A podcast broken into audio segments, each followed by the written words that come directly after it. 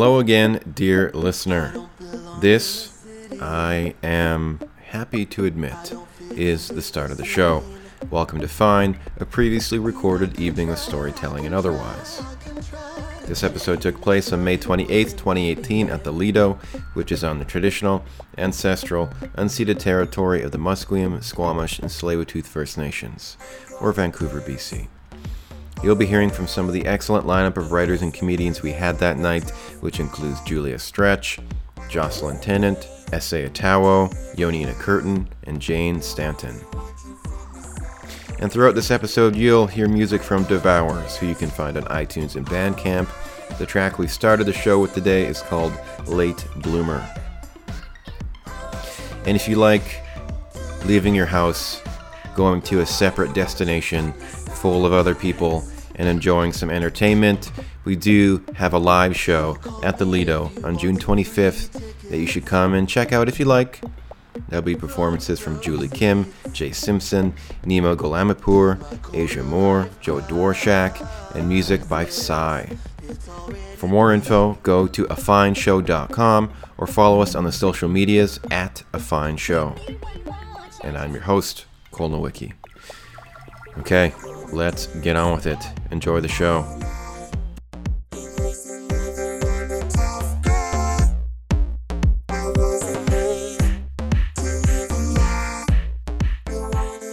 And thank you, one person. I really, whoever did that, you mean a lot to me, and I appreciate it. And I, uh, I have friends. No, I do. I do. I have friends. I have friends. Trust me. And a lot of my friends, they have hobbies and interests and talents.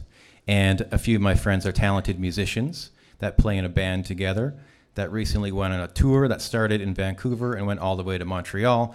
And they played shows in cities and the provinces all along the way. And before they left, I asked if I could jump in the tour van with them under the pretense that I would then write something about it. They kindly agreed, and I'm going to read a short essay inspired by that trip. But I should let the, uh, I think there is only one member of that band in the audience tonight. I should let you know in advance that this piece has nothing to do with the band or any of the shows. It's all about me and, uh, and small businesses. And I'm going to start reading it now after I drink this water. The whole thing.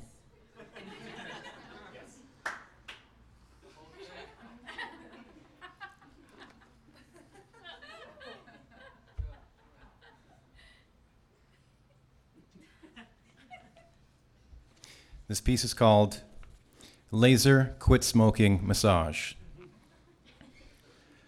The houses on this street aren't just houses.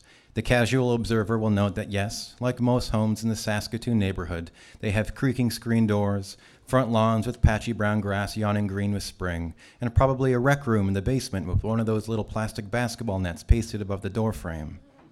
But the careful observer will read the signs to get a fuller understanding of what these places really are. Like, literally, read the signs. Small, square, and colorful, they speckle the stoops and windows of residences for nearly an entire city block bold sans serif type sitting on neon oranges, yellows, and greens, reading things like nails, exclamation point, manicure, exclamation point, pedicure, exclamation point, Greg's top quality lawn maintenance services, Inc., exclamation point. We make sausage, exclamation point, steaks, exclamation point, jerky, exclamation point. And it's tax season, exclamation point, exclamation point. Don't wait, exclamation point, exclamation point. We can help, exclamation point, exclamation point, exclamation point. These houses serve as storefronts, genuine home offices, abattoir abodes, tax agent shelters, places I'd much rather bring my business. Screw the stuffy, sterile furnishing of an H&R Block. I want to go to Karen's house, hand over my T4s, and kick back with my feet on the paisley ottoman that used to belong to her great-grandmother Dolores. There's such an added comfort and a certain type of intimacy in getting your nails done in someone's home instead of a studio. You can scan through family photos on their mantle, pour yourself a glass of water from the kitchen faucet. use their personal bathroom. Maybe they're an Uncle John's bathroom reader family. I love collecting fun factoids about long deceased hockey players while moving my bowels. It's kind of my thing. For someone to invite you into their home, even if it's for a business transaction, also conveys a serious level of trust. You're entering the place where they eat, sleep, and make love. That's big. Growing up, my mom had to move her business, coincidentally, a sign making shop, into our basement when times got tough. That's true. That meant gruff old rural Albertan men looking for decals to splash over the semi trucks would routinely see me in my pajamas, drinking chocolate milk at 9 a.m., while my Spider Man action figure tried to convince Wolverine that it was okay to be sad every once in a while. And that may not seem like the optimal business environment, but its casual nature helped us foster real relationships with those customers. They became like a strange branch of the family that had to pay us each time they came over, but that's probably how family should work, anyways. I don't know why the strip of houses in Saskatoon decided to bring their work lives home, but I'd surmise that not all of them did it by choice. After Alberta's economy started its free fall in 2015, a sobering amount of people in my father's Grande Prairie neighborhood lost their jobs, my dad barely clinging on to his own. His neighbors had all worked in the energy industry, and as that sector atrophied to the point where their individual income streams dried up, they came together to start their own mini industry out of their homes. They pooled resources, leased a small fleet of vehicles, and offered the city something it was missing a late night designated driver service. And they made pretty good bank, because even, or especially, in the face of economic collapse, people love to drink. And maybe something similar had happened here. It could have started at a block party where, over light beer, chips, and dip, the folks who live on the street commiserated about how expensive their storefronts were becoming, how inflating rent, taxes, and stagnant wages were pushing them to the brink, but what could they do? The world was a merciless capitalist treadmill, and the legs of their small businesses were getting tired, someone probably said. And perhaps that's when someone suggested, jokingly at first, that to save money, they run their businesses out of their homes, like a residential strip mall. That also could have been when everyone chewed that idea over properly in their heads, gauged the feasibility, the pros and cons swirling around like the chip and dip in their mouths, before realizing that that was a pretty tasty idea. And that would explain the signs, their consistent aesthetic, the same earnest, urgent messaging. They clearly all went to the same sign shop. I would know. Which also included the house at the end of the block, whose sign I had to Google to figure out exactly what kind of service they were providing. When I first saw it, its words just didn't compute. They were a jumbled, jarring non sequitur, like someone chopped up the subject lines of all my spam emails, put them into a hat, and plucked out four all caps words at random laser, quit smoking, massage. After a few troubled minutes of trying and failing to piece together what a laser quit smoking massage could be, I gave up and a quick Google search revealed that it is a technique similar to acupuncture, except with lasers, that you shoot into various parts of your face, which then helps you to quit smoking. Obviously.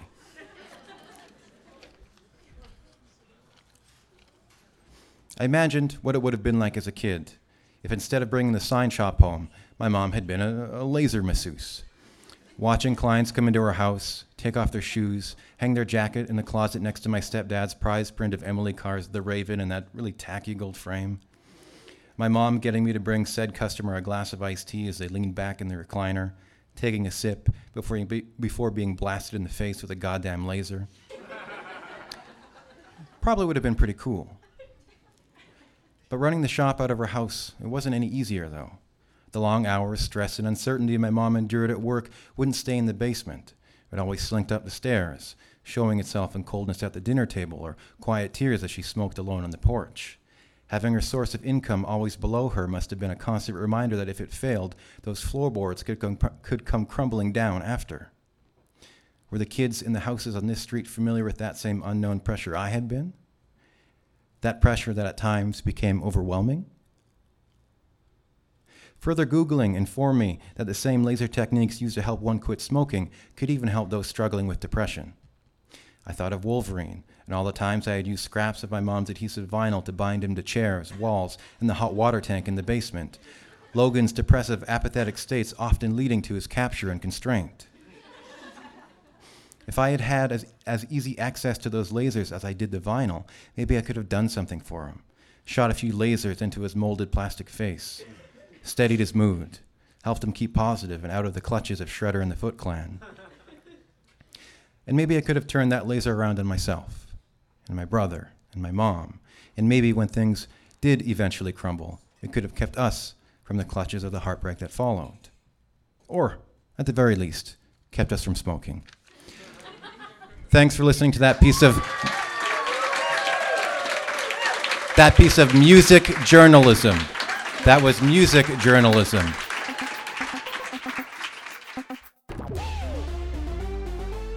Up first, we have wonderful comedian and human Julia Stretch.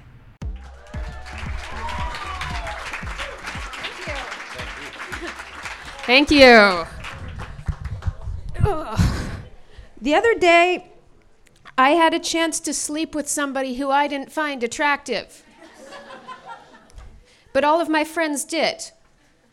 So I felt compelled to do it on their behalf. Guys, you don't get that. You would do that to brag. Women, we're collective. We'll take one for the team. One of us should try it. I'm going to report back to the group. Plus, I got to thinking who's it gonna hurt, right? We're adults. He's my husband. Let's have some fun with this. I'm from Alberta originally, and I went, I, yeah, exactly. Woo! And I went home to visit, and every time I go home to visit, something has changed a little bit. This time, my brother told me that he grew weed in the backyard last year and that my mom helped him. and my, my parents aren't counterculture folks. Uh, when they come here, they like to go to White Spot because it's not too spicy. Chipotle mayo? If I wanted spicy, I would go to Swiss Chalet. Denise, pass me a roll. That's my parents. So they're stoic prairie folk. So I said, How did you pull that off? And he said, I just told her I was going to do it and she could help me or not. and it turns out that while my mother is anti drug, her dominant morality is horticulture. Drugs are a scourge, but we got to have a crop come fall, eh? tomato plant, pot plant, tomato plant, pot plant, everything staked beautifully. And it wasn't voluntary on her part. The Depression era farmer genes just kicked in, overrode absolutely everything else. I was flying into New Orleans once, and the guy beside me said, Oh, you live in Vancouver. Do you smoke weed? And I said, Not while I'm in your country, because your government's not easygoing about it. And he said, Oh, I know. When I'm in Canada, I don't drive drunk.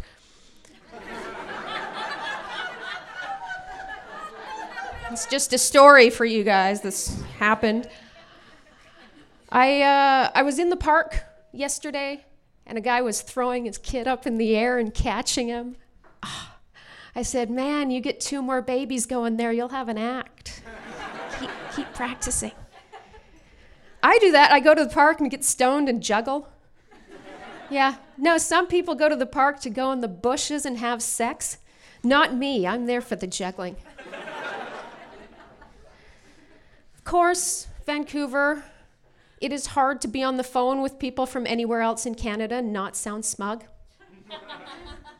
How's Edmonton? Oh, it's it's snowing again. How's that? Oh, son of a bit. No, sorry, I wasn't looking where I was going, and I stepped in a big pile of cherry blossoms. I'm, covered in splendor. It's just terrible. What I do notice, though, well, a few th- a few other things. Um, I like MMA. It's not popular in, in Vancouver. Makes it, which makes sense. I mean, all that ground and pound, that is way too much punching down for this city. No, see, right there. It's like, oh no, we can't have that at all. So it's not surprising. Uh, also, I never hear someone say that you're going to save for a rainy day. Yeah. Because of our crushing debt loads. and because it rains a lot, right? Just like in, in Saskatchewan, no one says run for the hills. And in Vancouver and in, in Toronto, no one says don't be an asshole. It's just regional, regional stuff.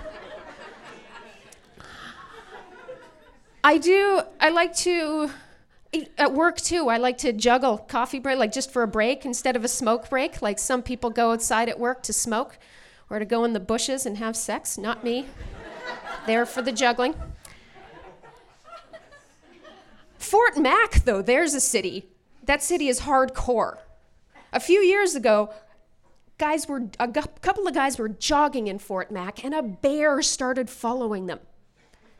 So they had to keep jogging quasi casually. so they didn't provoke a predator response. So they could get home alive. And one of them picked up a rock just in case it came to that, right? Jogging along. And guys heard about that and said, wow, that's scary. And women heard about it and said, that's what it's like to not feel safe when you're jogging. Quasi casually jogging home, picking up a rock just in case. It's always dudes who are like, well, why would you drive to the gym? Just to go on a treadmill because it's well lit. That's big. We like that. And Cole will relate. I saw. There was a targeted ad that popped up on my computer for a claw that actually slips onto your hand. And it's for women when they're jogging. And I was so torn because I want to live in a society where women are safer than that. But I also want to be Wolverine. And right after that, there was an ad for a silicone ring that slips on your finger. I was like, silicone ring on your finger, I'm listening. But it was to hold your cigarette while you're gaming. yeah. My vagina slammed shut. As I read, it's like you're doing two things I don't like and you're doing them so much that you need to multitask. That's horrifying. Now that um, I actually I this is fun. I was at a a birthday party. I got hired for a children's birthday party. yeah. Well, you know, because some people go to a children's birthday party to socialize or to go in the bushes and have sex, but not me. I'm there for the juggling. Um, the thing about the husband is, of course, not true. I don't date men. I'm also single. So, but I don't really like pride much. And okay, I'm gonna explain. I'm gonna break it down for you, straight people. It's uh, imagine someone came up and was like, "There's gonna be a week of parties for you and your friends. Awesome! All of your exes will be there." The out of town ones too, they're coming in for it. Well, that doesn't sound funny anymore. That sounds upsetting and awkward. Yeah, but there's a couple you haven't slept with yet to make next year awkward. All right, I'll go then. And some people say that pride has gotten too corporate. Big Vancouver pride. I think pride's gotten too corporate. But I know what you're thinking. You're thinking, Julia, it's just not pride until I see that TD Bank float come over the hill. Partners in the struggle. Fantastic. I will leave you on this. I have a, a friend who identifies as pansexual. And that is like bisexual and the same as omnisexual. Basically, we have a lot of expansion teams in the league right now. and she is fond of saying, I don't fall in love with genitals. Hearts, not parts. As though the rest of us do. I mean, even the straightest woman who loves cock the most, I have never heard those wedding vows, you know? when I met Brad, I mean, sure. He's unemployed uneducated, hideous, and very controlling. But that's the penis I want to raise a family with. His dick is a Capricorn.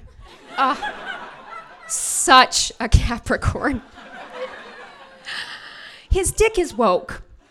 You know, it gets it. So sensitive. I love his dick in spite of his balls because they're disgusting. But then, who doesn't have baggage? Right? Good night.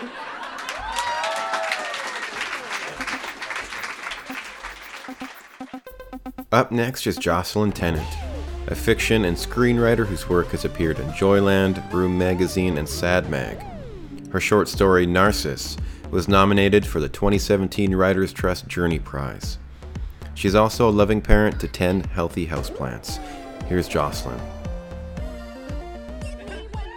Hi, guys. How's everybody doing?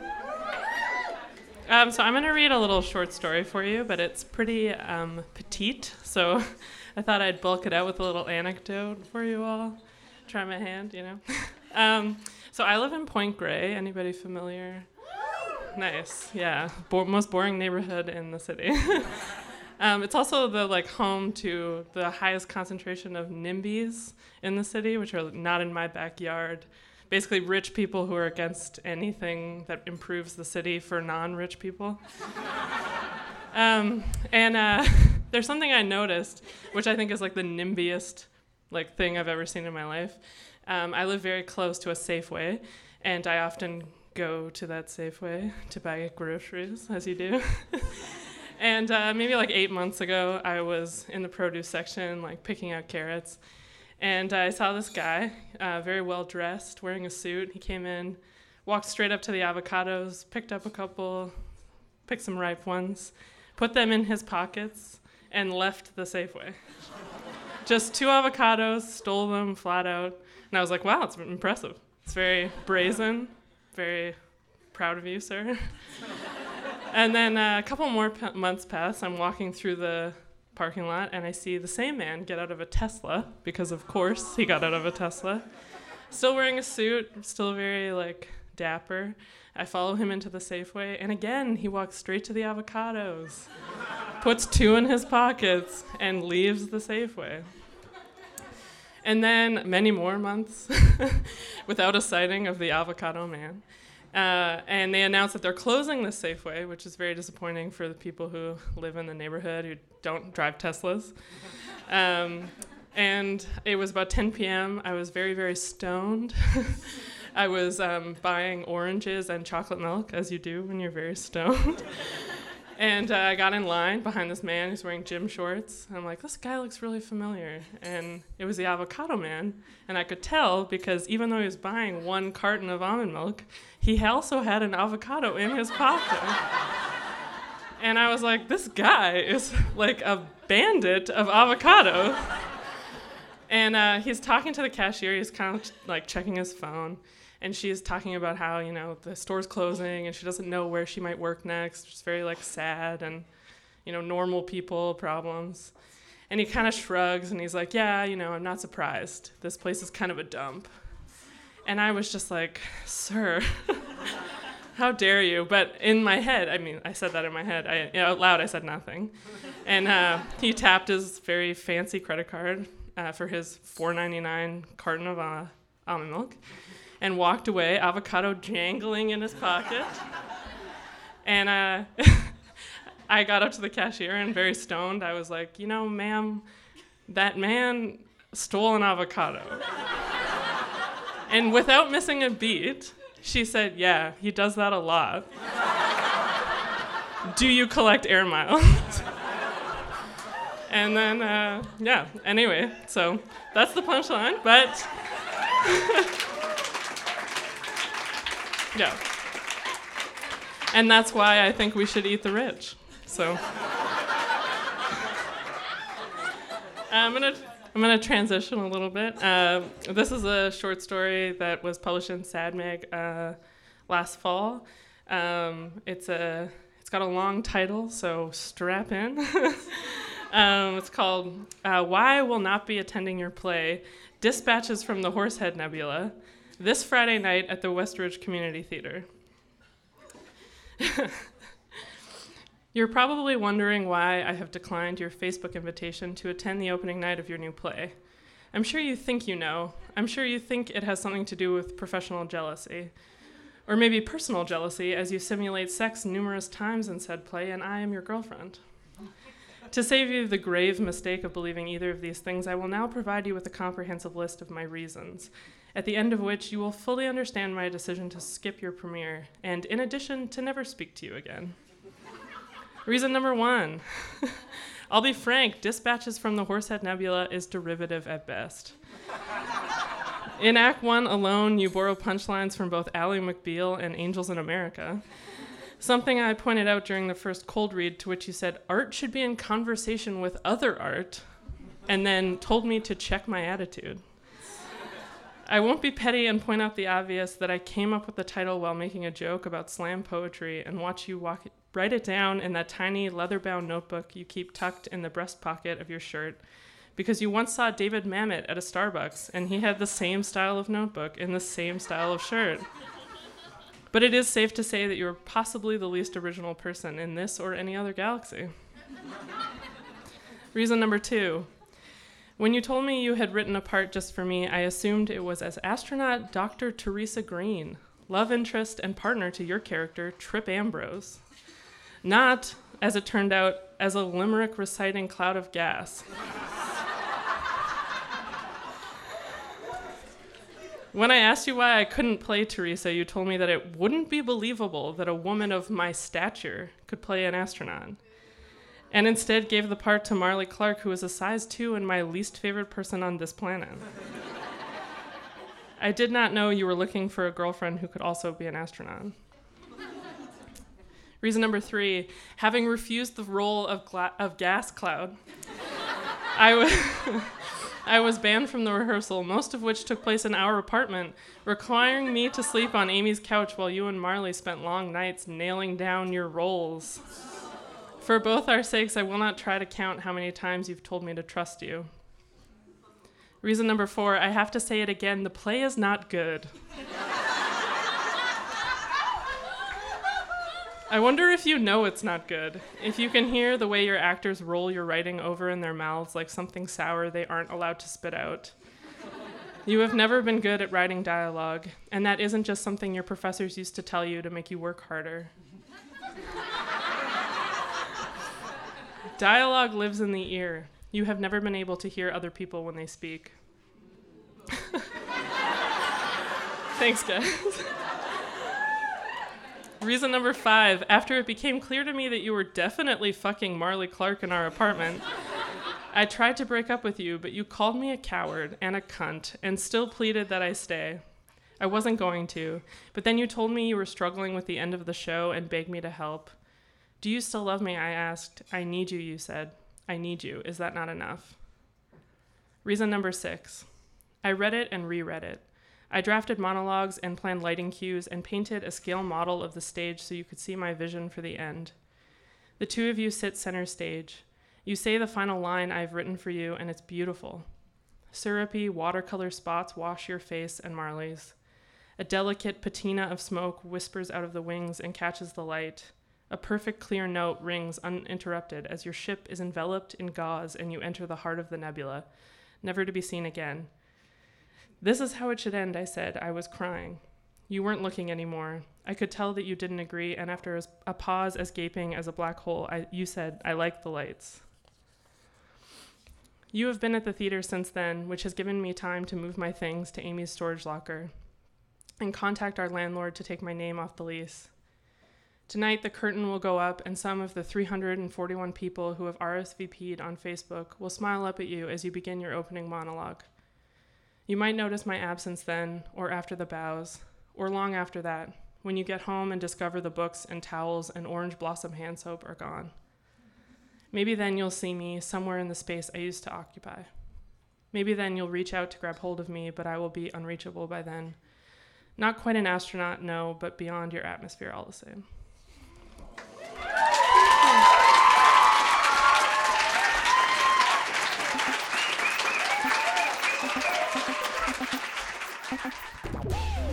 Right up next is actor, improviser, and sketch writer Ese Atawo.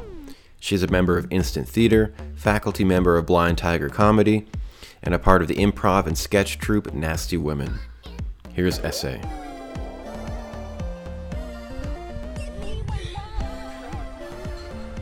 All right. Okay. Oh, wow. Look at all your people.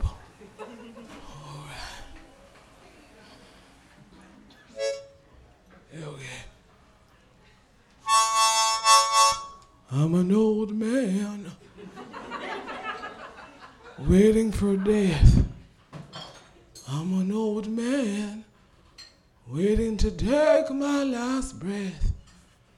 Cause I'm an old, old, old, old man. All my youthful days are gone. I'm an old man. I'm an old man.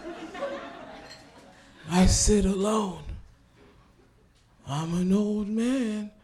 No one calls me anymore. Cause I'm an old, old, old, old man. All I do is get ignored. I'm an old man.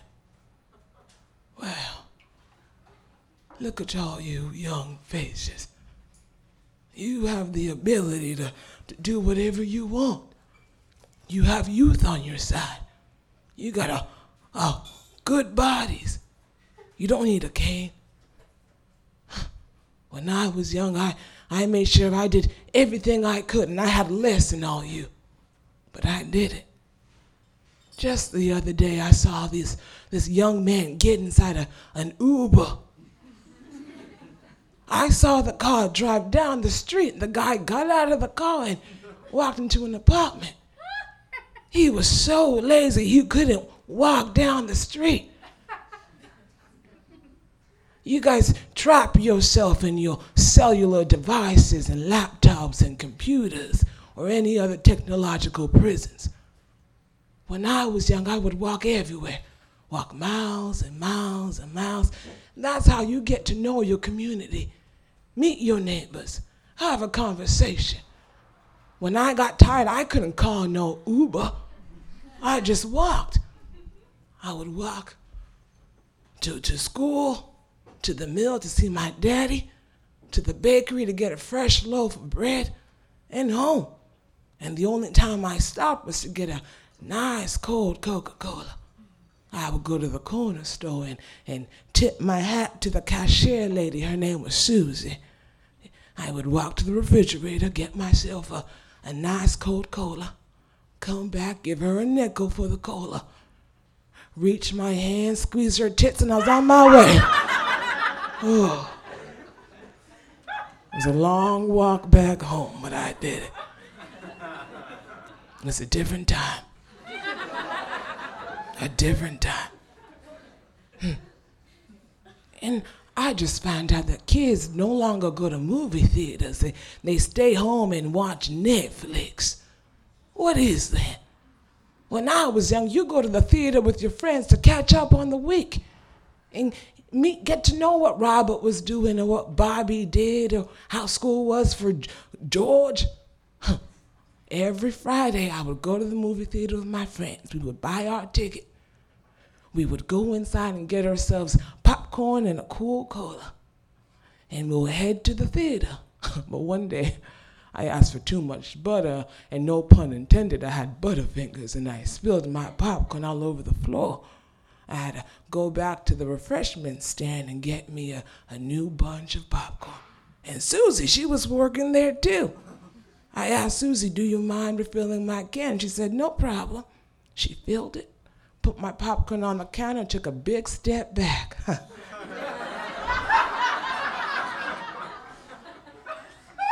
I grabbed my popcorn and I was on my way. But accidentally, I spilled my popcorn all over the floor. And I yelled, Susie, I, I need new popcorn. So she said, okay. And she gave me another one. But then on my way back, I completely forgot where the theater was. And I asked her to, to direct me to the theater. She said, where the popcorn is, that's where the door is. Get yourself inside. But then I, I, I still I couldn't remember, so I asked her, please direct me. She came around the corner, pointed rushly to the door, tipped my hat to her, extended my arm, squeezed my tits, and I walked right inside. It was a good film that Friday. Mm, good film. It's a different time. It's a different time. What is that? A, a cell phone you have in your hand? And you're taking a picture? What happened when pictures are supposed to be taken by cameras? You put film in a camera and you take it down to Gerald. Gerald was the guy who, who did all the developing of the cameras for us in the neighborhood. Every Saturday, I would walk down there and, and ask Gerald to, uh, to develop my films. Films of family and friends, not of food or drinks or shoes. so Gerald told me to don't worry about it, Thomas. Just come in next week and you'll get your pictures. And that's what I did. I came in the next week. But Gerald, he doesn't work on Saturdays. His daughter does. Her name is Susie.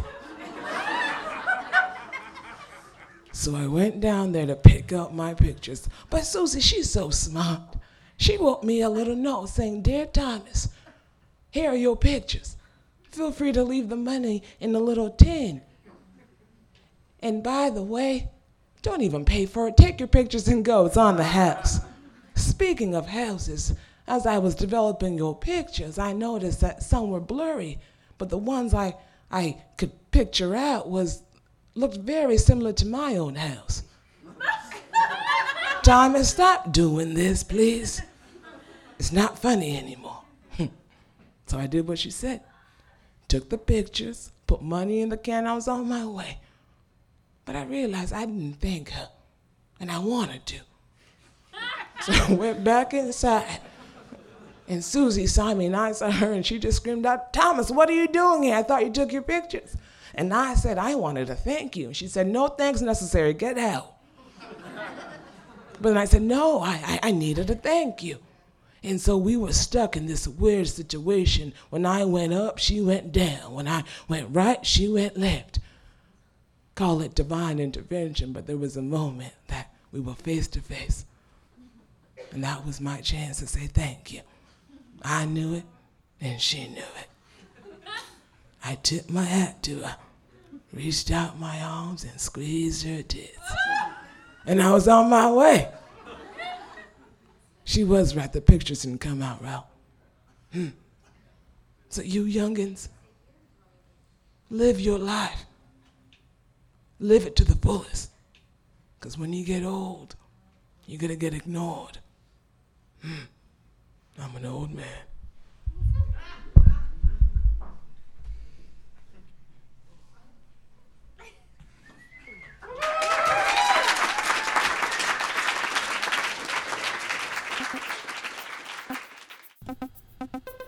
Now we have Jónína Kirton, a Métis Icelandic poet.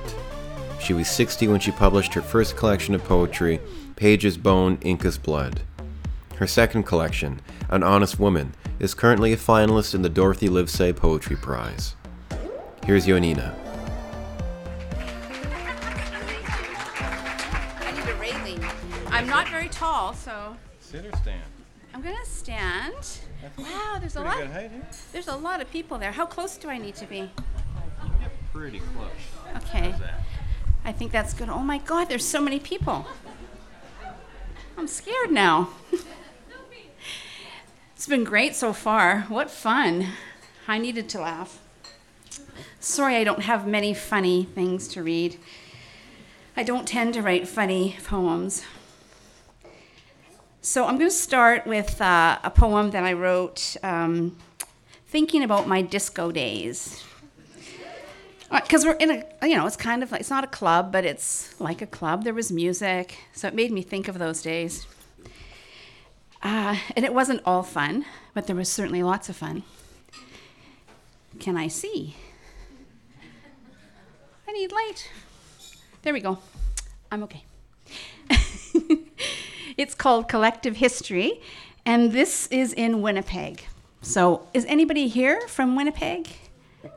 You're probably all way too young to have heard of Bogarts, but there was a place called Bogarts in Winnipeg that was like Winnipeg's Studio 54. I used to go. Collective history. Divergent lives meet at the border. Bogarts on the edge where the North End meets downtown. Winnipeg's Studio 54, an old bank building where life's deserters cross over, meet on the dance floor. Tuxedo boys, rich, looking to drown out the voices of obligation, crave the drugs the arsonist and the boxer provided. Portage in Main, an intersection where need meets want, and amid the inner rubble, the marble pillars, we all play a transactional game where everyone tries to trade up. In his tower, the DJ, a demigod of nightly worship, takes us into trance dance. Encoded in our bodies, a collective history of days when we hung mirrors on trees where pain and pleasure reflected visceral truths. We are all crows, like shiny things. The mirror ball spinning light offers flickering fractures, but never invites reflection. Heavy with memory, my body finds wordless ways to stir cellular recall.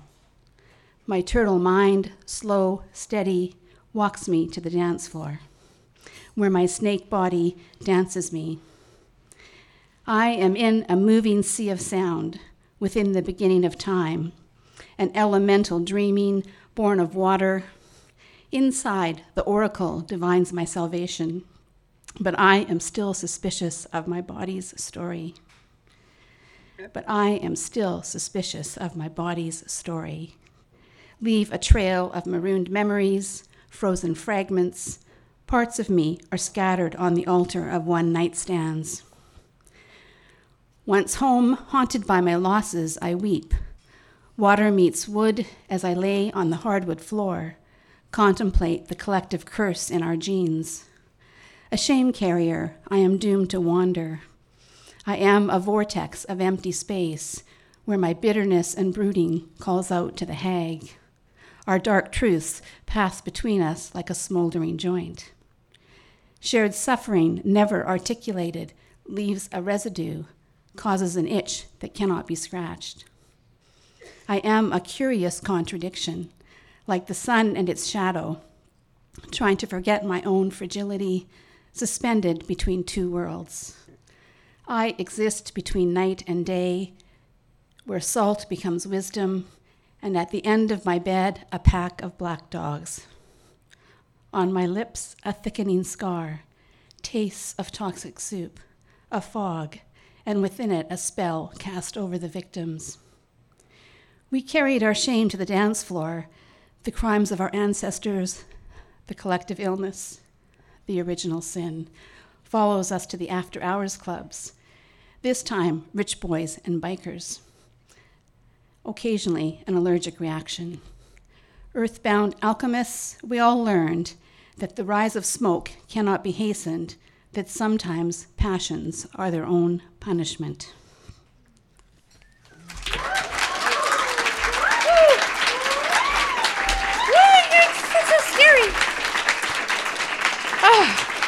Thank you.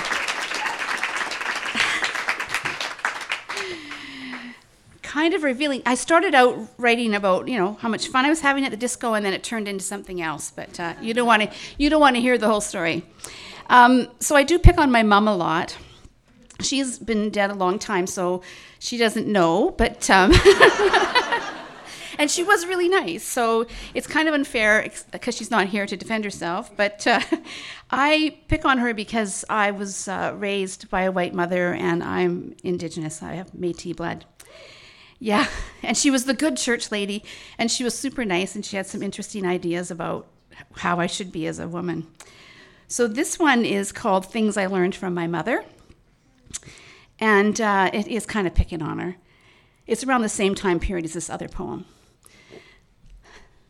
A girl needs a good coat and nice shoes. There are recipes on soup cans. Campbell's knows how to feed a family. If your husband is faithful, a good provider, be grateful. Even if he hits you, it's okay, as long as he is faithful, a good provider. Never wear too much blush, or you risk looking like one of those kind of women. It is all right to have sex before marriage, as long as you have him over for dinner first.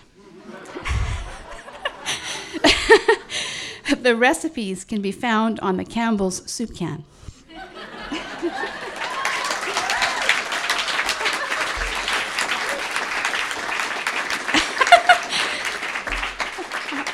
I'm laughing because I tricked her into saying that, by the way.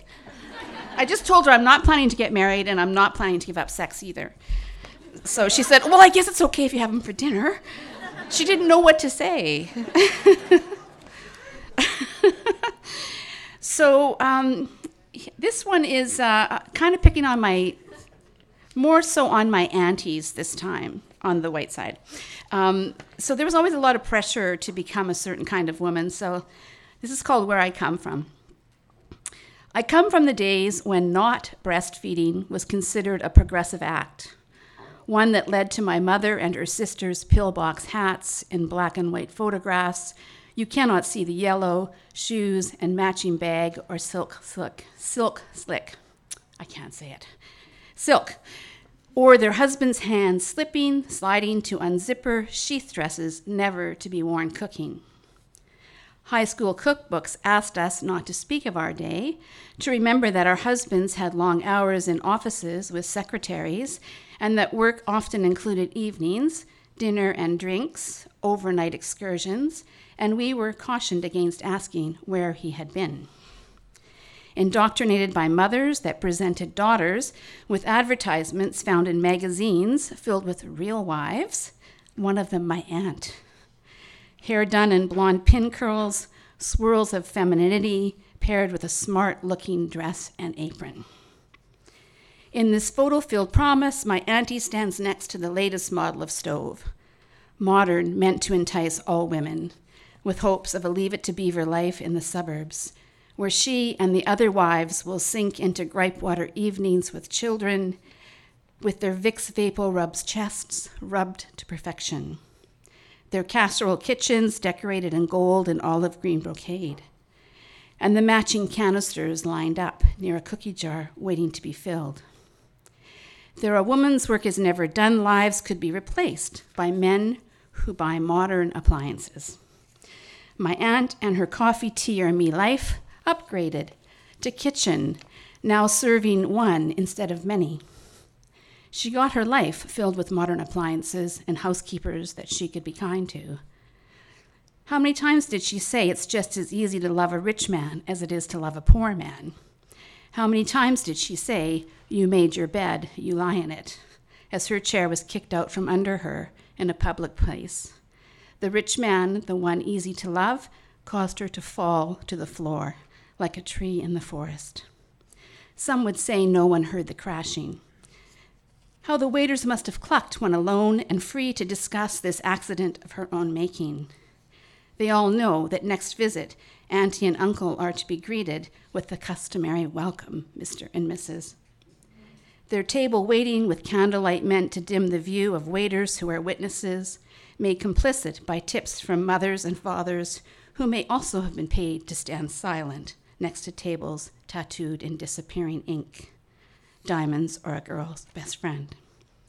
These words etched on the skin of our silence caution daily not to speak publicly of suburbia or the dreams that did not come true. We all learned that alternative endings can be offered. Some included romance, a lover's spat made right by flowers or furs, diamonds offered as evidence of love.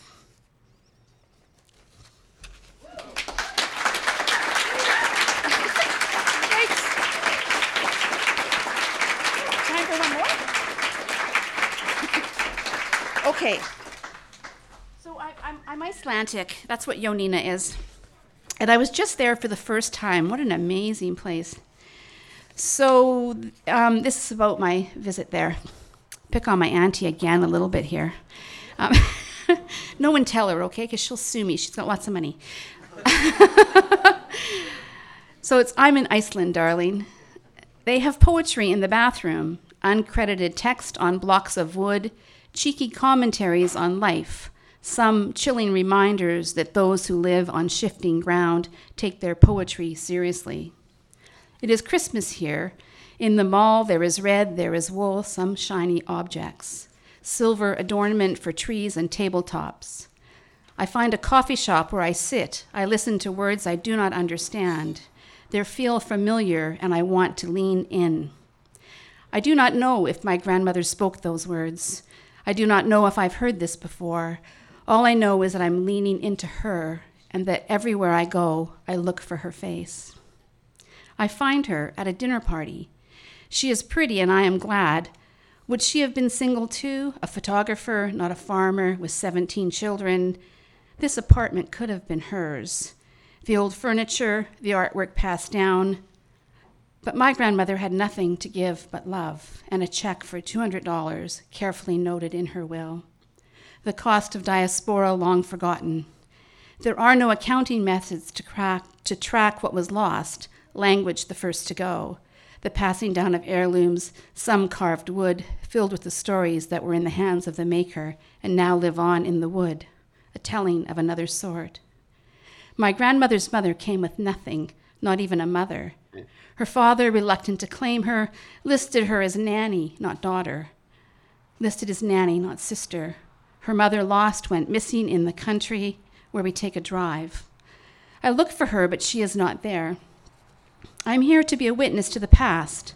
I stand where my ancestors once stood, outdoor governing a gathering place named Althingi. Here, the land, the gods, the little people, all honored. A short walk, and there is magic waters, dark and deep. We share a coin, make a wish. The land is filled with silence, yet it never stops talking, tells me it knows me, that I belong to its past. The pristine snow and the heat of the earth brings geyser remembrances, the gushing of watery words made white hot by those who do not live brown. My skin erupts, steam escapes from my mouth. I feel the burning, the lava words of my aunties and uncles, the way they slow crawl just below my skin. I am a volcano on an island. I became my own island.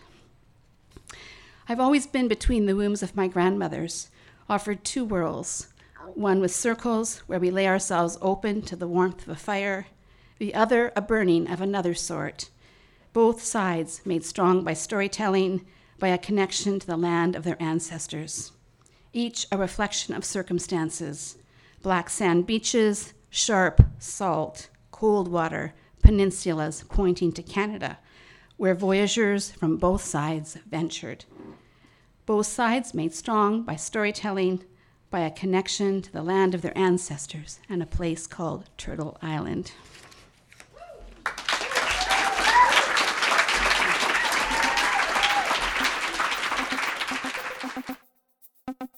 Our final performer is a fantastic Jane Stanton.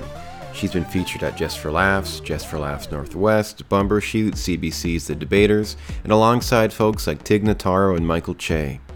Find more of her comedy at thejanestanton.com and keep an eye out for her forthcoming comedy album. Here's Jane.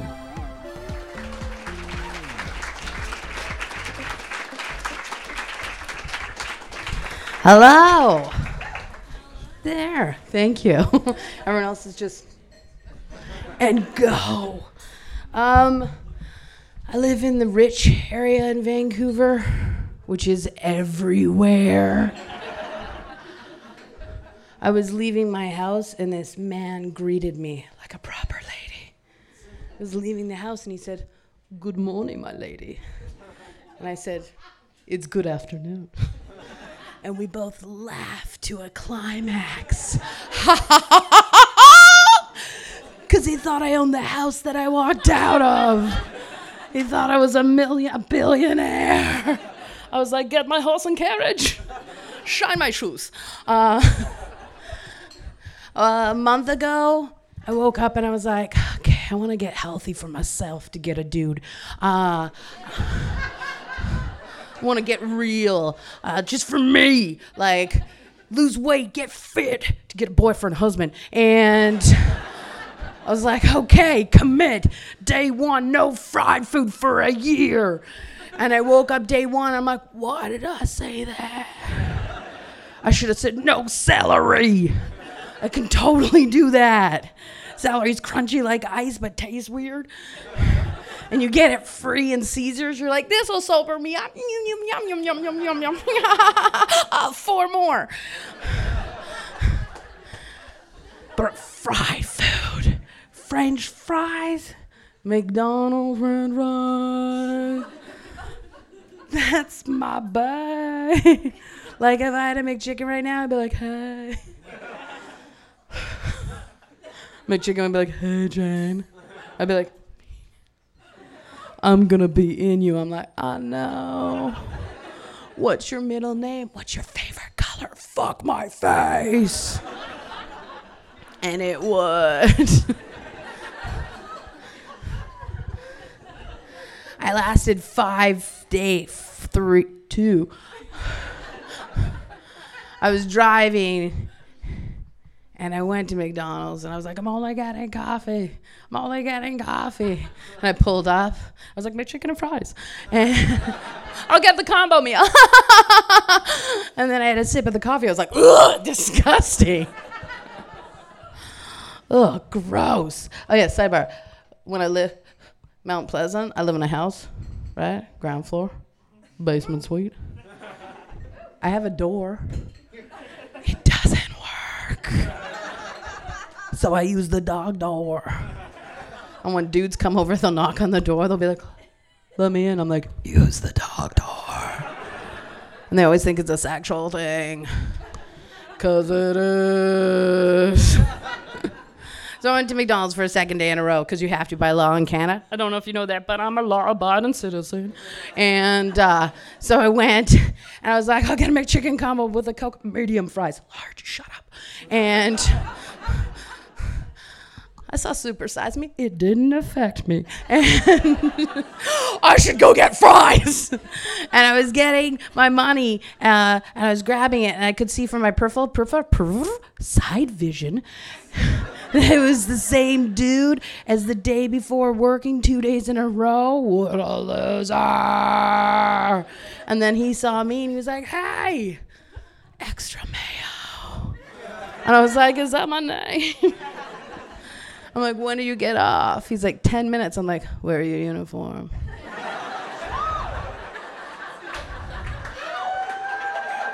Use the dog door. Came around. I went to Hawaii with my two best friends, and I was super excited. Never been to Hawaii. I was like, I'm gonna go to Maui. It's gonna be great. Like party, drinking, blah, and then blah blah blah blah. blah. Um, that's corn dogs. That's not the ding. I love corn dogs. And I was like, it's gonna be so much fun. And I got to Hawaii and Maui, and the average age is like 94. Uh, it's almost all dead people. And my two best friends is my mom and my dad. And they're 82 years old. my mom is pretty much deaf. It's a lot of what? What? It's a beautiful sunset. What? Forget it, it's gone. what is that? Dreadlocks. Dread what? She's right there. I can touch her. Did she pay for that? Yes. Why am I traveling with my parents? I'm not a loser. They didn't pay for me. I went on their points.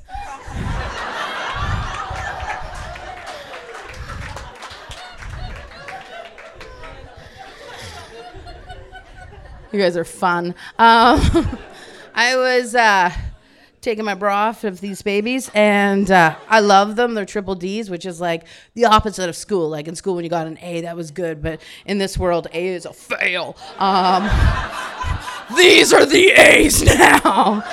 They're triple D's, and uh, like I do, and they're like they're I got that from my mom. They're perky still. They're like, what up? And I'm like, ladies. And I found like a lump. So I had to get like an ultrasound, then a mammogram. And like everyone's like, hey, mammograms are the worst. I'm like, well, you're a baby. And then I went and then she put it and it was like, like it's in a frying pan. and then just like s- squish them. And then they kept going longer. I'm like, what's going on? What's going? These are mine. Why are you taking pictures? Should I smile? Oh my god, it's like a meatball sub. Oh god. You know when you're younger and you put a flower in a book? And then you open it up and you're like, that's so beautiful. And your mom's like, I'm gonna frame it. I'm not framing that. That's gotta be the worst job in the world. I used to always think the worst job would be like writing tickets, right? Because no one's ever like, oh, thank you so much. People are like, what's wrong with you? Like they just snap. I've done it. Um, I got blacklisted because I snapped, but that's a different story. Um, but like she's she's just touching them, just touching them, right? And she's supposed to be wearing gloves, but then she took them off. What? And I was like, whatever. And then I'm like, but then it's the same as a dude doing it. It's like touching my elbow, right? You're like, yeah, like put your pinky up. And then I'm like, maybe we're classy. But like, I don't call them triple D's. I have my own name. I call them diners, drive-ins, and dives. And then, like, before I even get the results back, I was like, maybe I'll just get new tits. Maybe I'll get size Z. Like, I'm gonna go full on. So I can just, like, rest them here. like, they're like that. So when, when people are talking, I'm like, continue. but it will, like, do that at the same time. Uh, the first time I got stoned, I was 14 years old, and I was uh, with my two best friends, not the other ones. Um, it was my dog and my hamster, and I was in the middle, so it was the best. And my dog was like, "Give me more." I was like, "Sit," and. I came home and I was 14, never smoked pot, and I hadn't had lunch. I was starving. I had had lunch. And I came home and both my parents' cars were there and they were never there. Not that they were asshole parents, like they just they worked. They go home after six. And I was just like, I'm gonna go in the house. Didn't go kitchen. I was like, I'm going upstairs to my parents' bedroom. My dad has a candy drawer. That sounds weird. That sounds perverted. Um, I'll explain. My dad's like the fittest man in the world. He's done like Ironman five times. He bikes 100 kilometer like three times a week, runs marathons. He's like six three. 160 pounds, pure bones. And he wears a Speedo 24 7. It's like I'm talking about my dream man. Because I am! He's married to some bitch. I love that you guys are on board. Thank you. It's a j- joke. God. Um, and uh, he always remembers my birthday. He owns a house. What? And this city owns two. Shut up. I'm going to punch that bitch out. His wife. Um, so I wanted to go in his candy drawer, and the candy drawer is like ice cream, Snickers, happiness, feelings. And I got. I got to the door and it was locked, so I was going to unpick it, and I heard this like, and I thought it was my stomach. I'm like, "What is it, girl?" and then I was unpicking. I heard it again, and it's that noise that people make when they're making sex love. That's not sex love, but whatever. Um, but I didn't know that. I was 14, right? Braces, stoned, never kissed a dude. So I opened the door, and my parents were naked, making sex love. And I stayed there. Ah, like that, like a pervert. And then my mom saw me and she's like, get out. And I froze like I liked it but I didn't like it. And then my dad saw me and he's like, get out. But I thought he was giving me a low high five. so I was like, ah. He's like, no, get out. I was like, grab me a Snickers. That's my time. You guys have been amazing.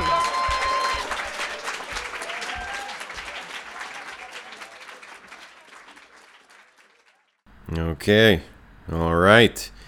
This is the end of the show. Thanks again to all the storytellers, Devours, the Lido for having us, Matt Krysko for recording us, No Fun Radio for playing us, and you, dear listener, for listening.